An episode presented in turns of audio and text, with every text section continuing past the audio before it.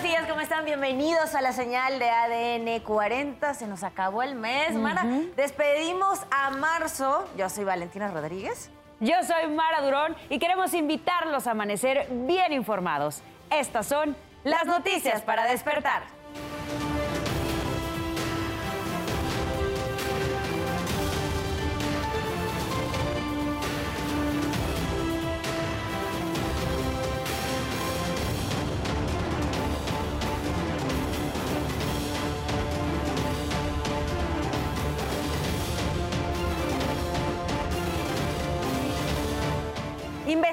Y retiran contrato a empresa encargada de la seguridad del albergue migrante de este centro de detención que se incendió en Ciudad Juárez, Chihuahua.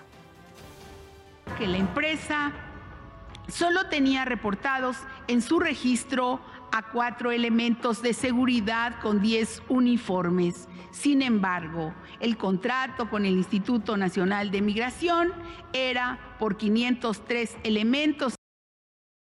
Hoy comienzan las vacaciones de Semana Santa para los alumnos de educación básica. Regresan a clases hasta el lunes 17 de abril. La UNAM modificó el reglamento para anular títulos, certificados y grados ante casos de faltas de ética como el plagio. La medida no es retroactiva. Guadalupe Tadei Zavala será la próxima consejera presidenta del Instituto Nacional Electoral. Fue elegida junto a otros tres consejeros mediante el método de tómbola en la Cámara de Diputados. Cuatro alumnas de una primaria de Puebla se intoxicaron con clonazepam por hacer reto viral. Jurado de Manhattan decide acusar a Donald Trump por pagos indebidos a una actriz de cine para adultos. Se convierte en el primer expresidente de Estados Unidos en enfrentar cargos. Y en la buena del día les mostraremos la composta hecha con billetes que el Banco de México desechará.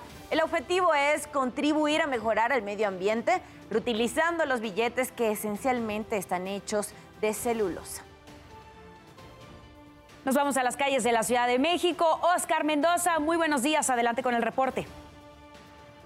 ¿Qué tal? ¿Cómo están? Muy buenos días. Les saludo con mucho gusto. Vamos a ver qué es lo que ocurrió esta noche de madrugada durante nuestra guardia nocturna. Hubieron varios accidentes automovilísticos en la alcaldía Azcapotzalco. El primero de ellos ocurrió en la colonia Obrero Popular.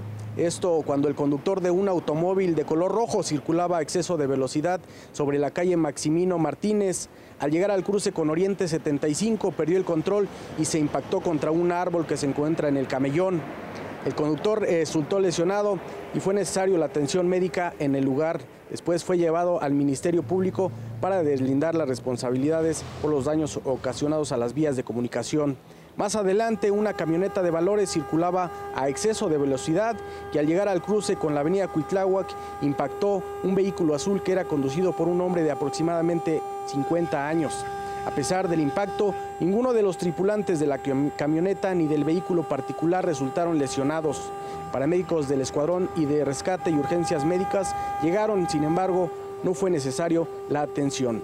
Y por último, el conductor de un auto gris circulaba de igual manera en aparente estado de ebriedad y a exceso de velocidad sobre la avenida Mariano Escobedo. Al llegar al cruce con la calle Carrillo Puerto en la colonia Anáhuac, no se detuvo en el semáforo preventivo y chocó contra el auto negro. Al lugar llegaron elementos de la policía del sector Tacuba para tomar conocimiento de lo ocurrido y esperar las aseguradoras y tras este incidente afortunadamente tampoco hubo lesionados. Por lo pronto, pues esto fue parte de lo más importante que ocurrió esta noche y madrugada durante nuestra guardia nocturna. Buenos días. Muy buenos días para ti también, Oscar Mendoza. Gracias por la información. Que tengas un feliz fin de semana. La recomendación y la invitación diaria es a que navegue, a que visite nuestro portal www.adn40.mx. Ya sabe que aquí encuentra información de todo tipo, economía, política, el mundo, entretenimiento, información deportiva y hasta información útil en el momento que la necesite. Ahí está nuestro portal. Si no ha salido de casa todavía en este viernes 31 de marzo, le tenemos las recomendaciones viales. Y es que por ahora se registra buen avance en Avenida Antonio Caso, procedente de Paseo de la Reforma con dirección a circuito interior. Debe tomar precaución porque hay servicios de emergencia que se dirigen al lago Viedma y lago Valencia. Hay un percance vehicular por allá. También se registra buen avance en eje central Lázaro Cárdenas a partir del eje 7 sur por Zapata más o menos para llegar hasta viaducto Miguel Alemán.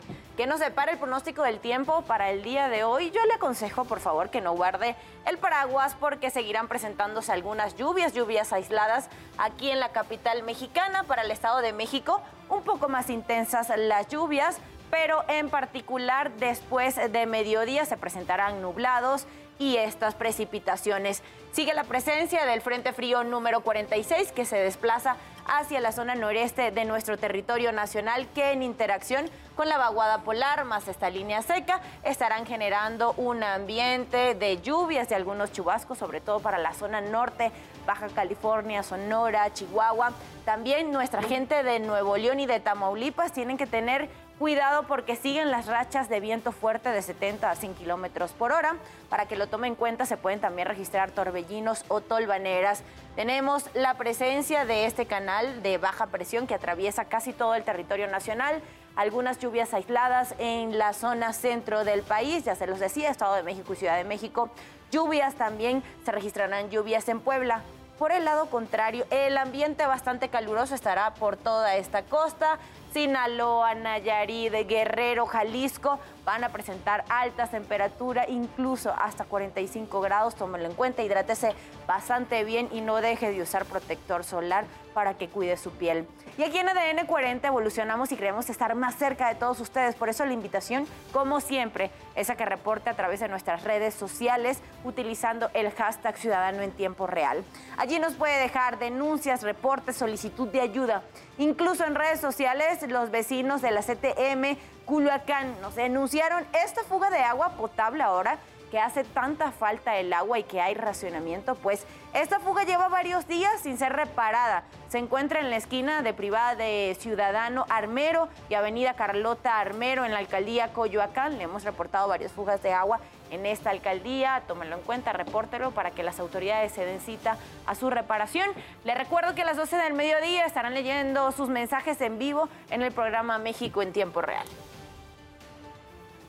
5 de la mañana con 37 minutos pasando a nuestro resumen de noticias. El Instituto Nacional Electoral determinó no sancionar al Partido Revolucionario Institucional por la llamada Operación Zafiro.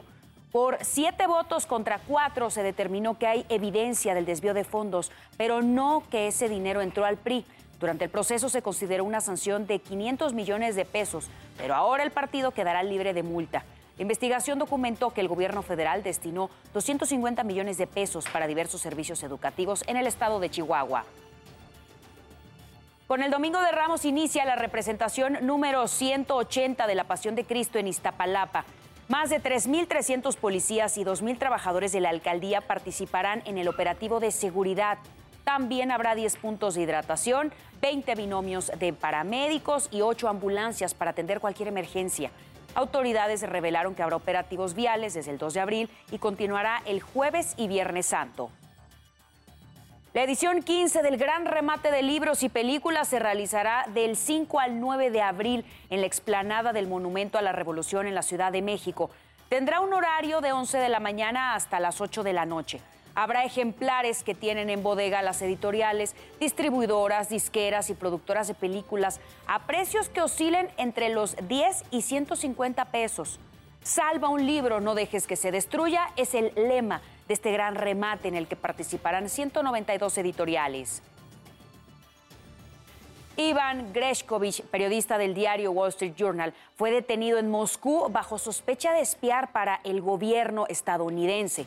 Rusia dice que Iván trabaja, eh, trataba de obtener información secreta sobre un complejo militar industrial del país. Iván es el primer periodista estadounidense arrestado en Rusia por espionaje desde 1986. La detención sucede a una semana de que Estados Unidos arrestara a un ruso también por espionaje. 5.39 minutos de la mañana pasamos a temas de urbe. La jefa de gobierno de la Ciudad de México, Claudia Sheinbaum, informó que procederá de manera penal contra los actos de racismo cometidos por una cadena de restaurantes. Además, detalló que el gobierno capitalino trabajará para retomar la ley de establecimientos mercantiles para sancionar la discriminación. Vamos a presentar eh, esta denuncia a nivel penal y que quede muy claro, no debe tolerarse el racismo en esta ciudad, la discriminación de cualquier tipo. Y Sonora Grill no solamente lo hace, sino que se burla de la autoridad y comete una ilegalidad. La Universidad Nacional Autónoma de México ya puede declarar la nulidad absoluta de certificados, títulos profesionales y grados cuando los requerimientos académicos y éticos no sean cubiertos de forma cabal. Así lo informó el Consejo Universitario de la UNAM. Entre las modificaciones al Estatuto General se establece que antes de iniciar sus trámites de titulación, los alumnos deberán firmar la protesta universitaria de integridad y honestidad, en la que aceptan actuar de manera ética y conforme a los valores universitarios, ya que en caso contrario su título podrá ser anulado. Personal de la Policía Bancaria e Industrial detuvieron a un sujeto que intentó ingresar a la estación del metro Juanacatlán de la línea 1 con una tapa de coladera.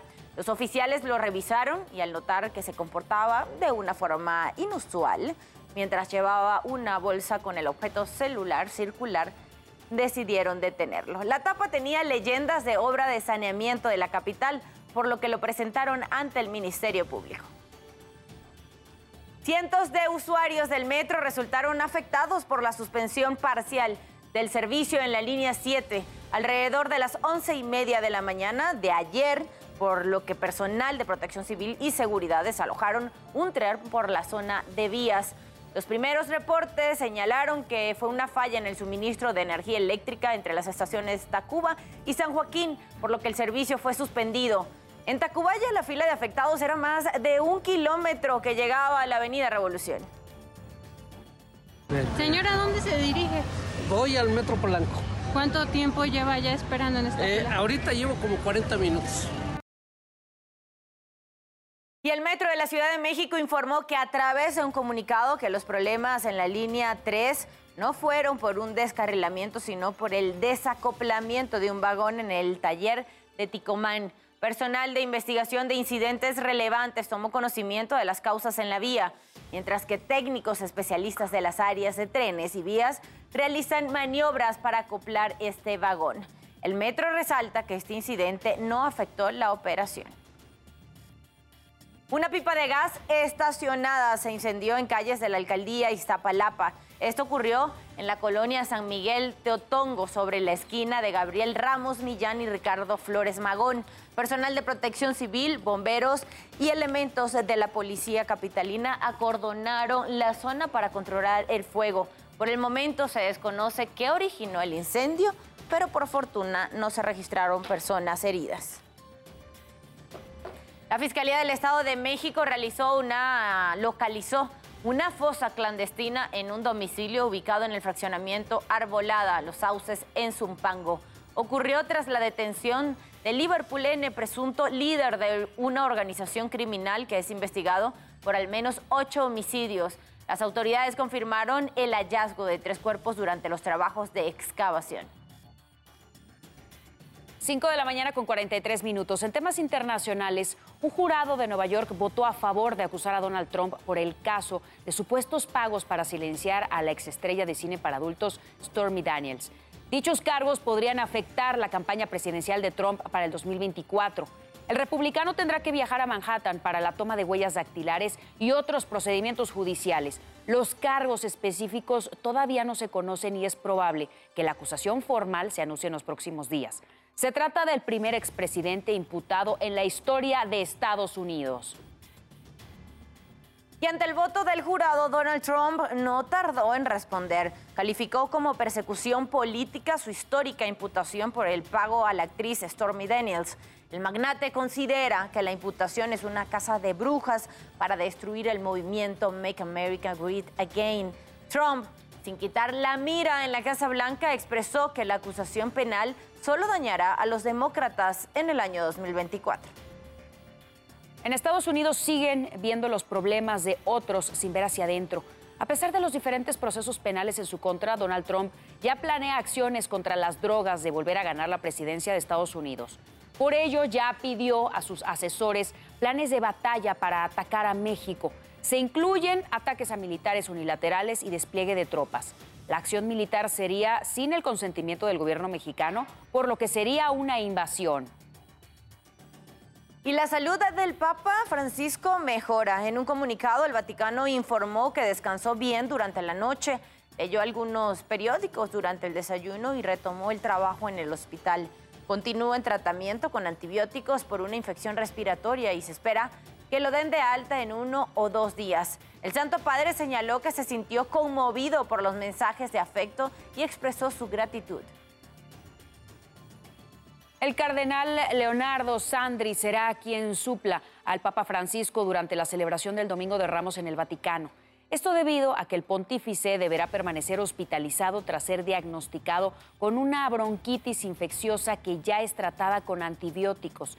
En los últimos eventos religiosos, el Papa ha presidido las ceremonias, pero no era el celebrante principal.